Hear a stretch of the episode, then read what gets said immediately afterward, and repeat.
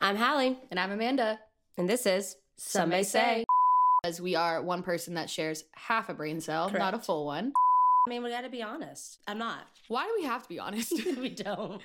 Compliments, you know, I live with them every day. I feel like they're gonna think I'm like Amy Winehouse reincarnated or something, which I maybe I am, Hmm. or Marilyn Monroe. I hate to reduce, reuse, recycle. I don't believe in recycling. I was literally sitting there crying. I was like, "That's when my dad left," and then you just stood up, walked to the kitchen, got a glass of water. Wow. All right. So this was our first live firing Yeah. on the I pod. mean, so they moved my ex boyfriend's stuff to my home.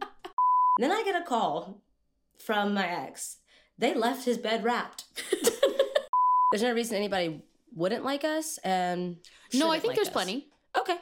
Because any press is good press anyway. At least that's what some may say.